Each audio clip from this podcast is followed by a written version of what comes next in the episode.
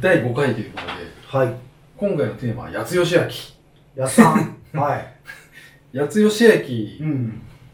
と、まあ、八津義明さんの、はい。まあ、私が知ってる宮田さんと吉あの八津さんの関わりとしては、はい。ゲイリー・グッドリッチ戦のセコンドにいたというああ、そうですねことは。知ってるんですけど、はい。はい。セコンドにいたということは、もっと前から知り合っていて、関わりがあったということですよね。まあだから、その、やっさんがやった SPWF っていうね、はい団体にちょっと出させていただいたことがあって。ああ、それは1990年代ですか？そうだったかな、そうですね、きっと。98年、99年とかそれぐらい。そのぐらいですね。はい。で、グッドリッチ戦、2戦ありますけど、両方セコンド入ってるんですか？あえー、両方入ってますね。あ、なるほど。はい。で、SPWF で試合出ながら、うん。グッドリッチ戦多分99年はい。とか、それぐらいだと思うんですけど、うん。で、その、スパーリングとか、あ一緒に練習しようみたいな感じになったんですか？その、サポートするメンバーとして。このね、練習はね、やつさん、どな、ボクシングジムとか、まあ、その、あと日大にレスリング行ったりとか、はまあ、あんまりその一緒に練習する、一緒に練習するってことはなかったですけどね。うん。当時、あれ、キャプチャー所属からは SPWF 所属に変わったってことい。いやー、所属は変わってないですね。キャプチャーからのニーハオでそのまま SPWF に上がってたってわけですね。ああ、そうなんですえで、SPWF で、えうん。安さんと試合したことあります？やつさんと、まあ、タッグで試合させてもらってんじゃないですかね。あうん。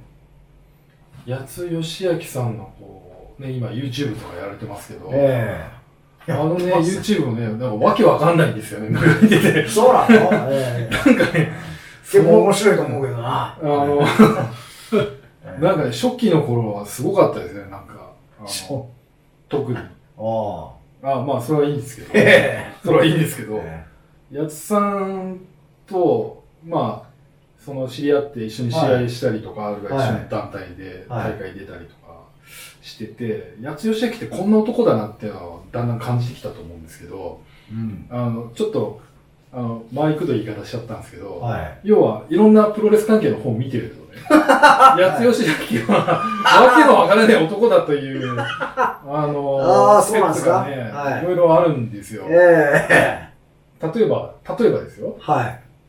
あの、長州力さんと後に揉めてますよね。あの、そうみたいですね。ええで、ええ他にも、えまあ、そのさらに前で言うえと、はい。例えば SWS の ああ。時代の話で言うと、えやっぱこう、天竜さんともまあ、あんま関係良くない、えうん、まあそうなんですね。まあ、そうか、良くなかったのかな。あはい。の、っていう話をね、はい。がいろんな本とか、うんまあ、あるいはインターネットとかでね、あ書いてあって、あ、八津義明さんってこんなわけわかんない人やなんやあ。なっていうのを、ん一ファンとしてこういろいろ読んではい。思ってるわけなんですけど、実際どうなんですか、やっさん、あやっさんはどうなのかなまあ、その、面倒見がいいかどうかって言ったら、あの、良くないのかもしれないですけどね。いや、わかんないですけどね。うんその、まあ、ずっとその、やっさんと一緒にいるっていう人は、まあ、いないのかもしれないですよね。あうん。一匹狼タイプなんですか？まあ、どっちかって言ったらそうなんじゃないですか。うん。なるほはど。で、えー、例えば、あの、長州さんとかとい。は、え団体運営の報酬をめぐって揉めてるみたい、揉めてたみたいなんですよね。え WGA うんはいはいはい。で、八津さんはその、営業とかもああ、もう自分でねこういうやっってましたからね。で、その話を、八津さんの話を聞くと、うん。なんかね、長州さんがあ金銭感覚がなくて、あ。八津さんと揉めてる、揉めてた、うん。その団体運営をめぐってこう、はいはい議論になって、で、だんだん人間関係が悪くなったっていうふうに、い見えるんですけど、はい。だから八津さんの話を聞いていると、八津さんがうんもう正しいようなうん。感じに見えるんですけど、でも、実際、その、はい八津さん、ね、さっきおっしゃったように、八津さんにこうついていった人っていうのが、あんまりいないっていうとこから見ると、うん。そういう意味で言うと、正しいことを言ったかもしれないけど、はある意味でこう人望というか、うん人徳というか、い。はい。まあ、あとはこう仲間をこう盛り立てたり、うん。こう食わせてやるぞみたいな親分肌みたいなところがちょっとなかったのかなって思っちゃうんですけああど、。どうかなでも、やつさんのその、ユダ、あ、ユダベじゃねえや。SPWF 時代の営業って、はい本当に一人で地方に行って、あこんな束の、あ、はね、チケットとか、自分の足でさばくわけですよ。い、は車一人でね、九州の方とかもね運転して。い、はい。すごいですね、そいや、れね。だからすごいバイタリティっていうか、それで、まあ、た、例えば鹿児島行って、その、はいね、大会終わって打ち上げでやっぱ、そのチケットか買ってくれたスポンサーさんとかとやっぱ一緒にこう、ね、食事とかするときに、はいそのスポンサーさんの人たちは、八代シェフは男だから俺は応援するよってことをやっぱ口にしてるの何回か俺み耳にしてるんで、なるほうん、なんで、すごいそのバイタリティというか、あ。やっぱあったところはあるんじゃないですかね。じゃあ、いろいろ言われるけど、うん。実は結構すごいぞ、八津義明と。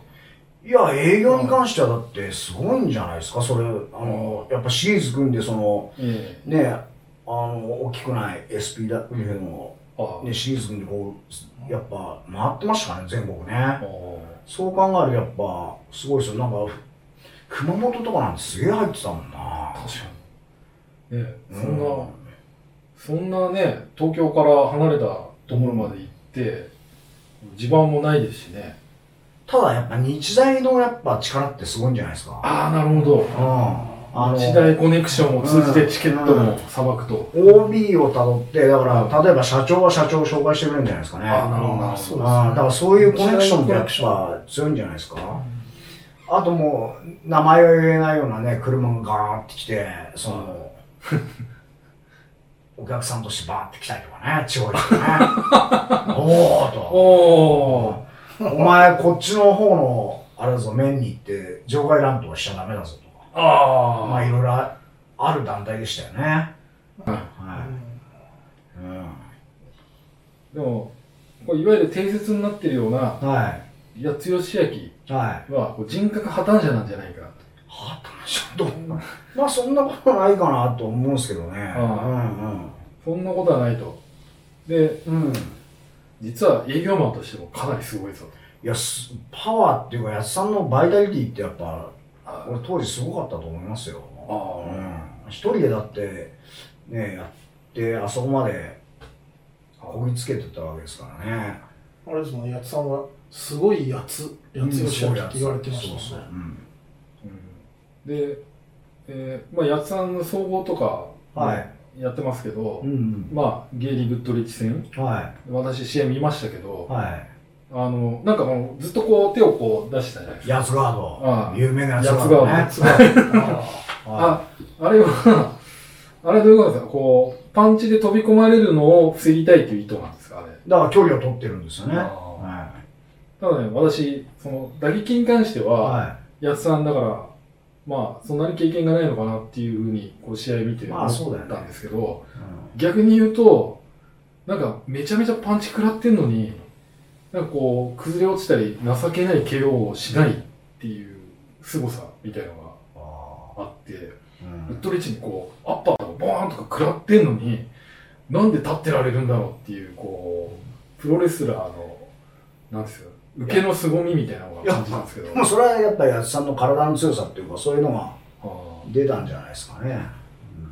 ーあれ、でも、ね、もっと若いうちから転向して、いやー、そうですよ。もっと若いうちからやんなきゃダメですよね。あの打撃とかもしっかり練習してたうら、ん。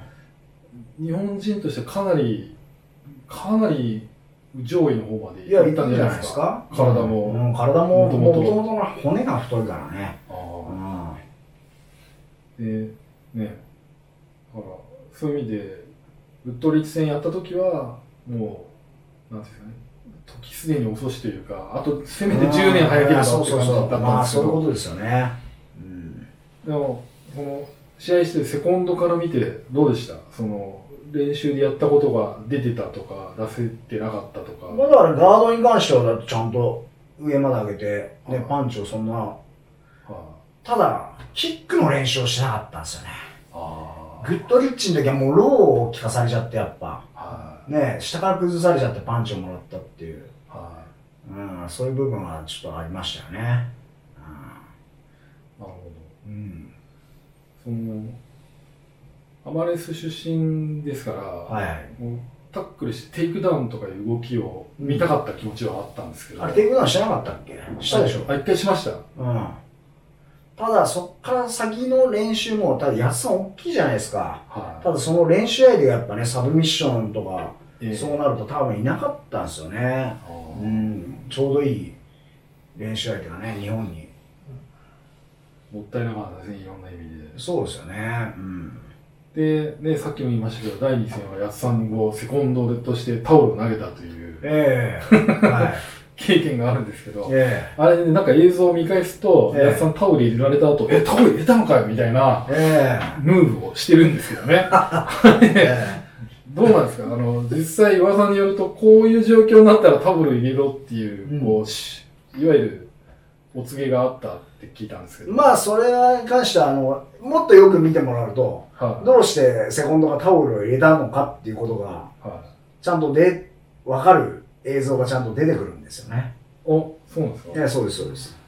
それでちょっと救われたかなと思って。危うくちょっと、えあのセコンド大丈夫かよっていうね、あ問題になりかねないぐらいのところに持ってかれそうだったっていうのは危なかったですね。セコンド内での微妙なセコンド会議ってありますよね。ありますね。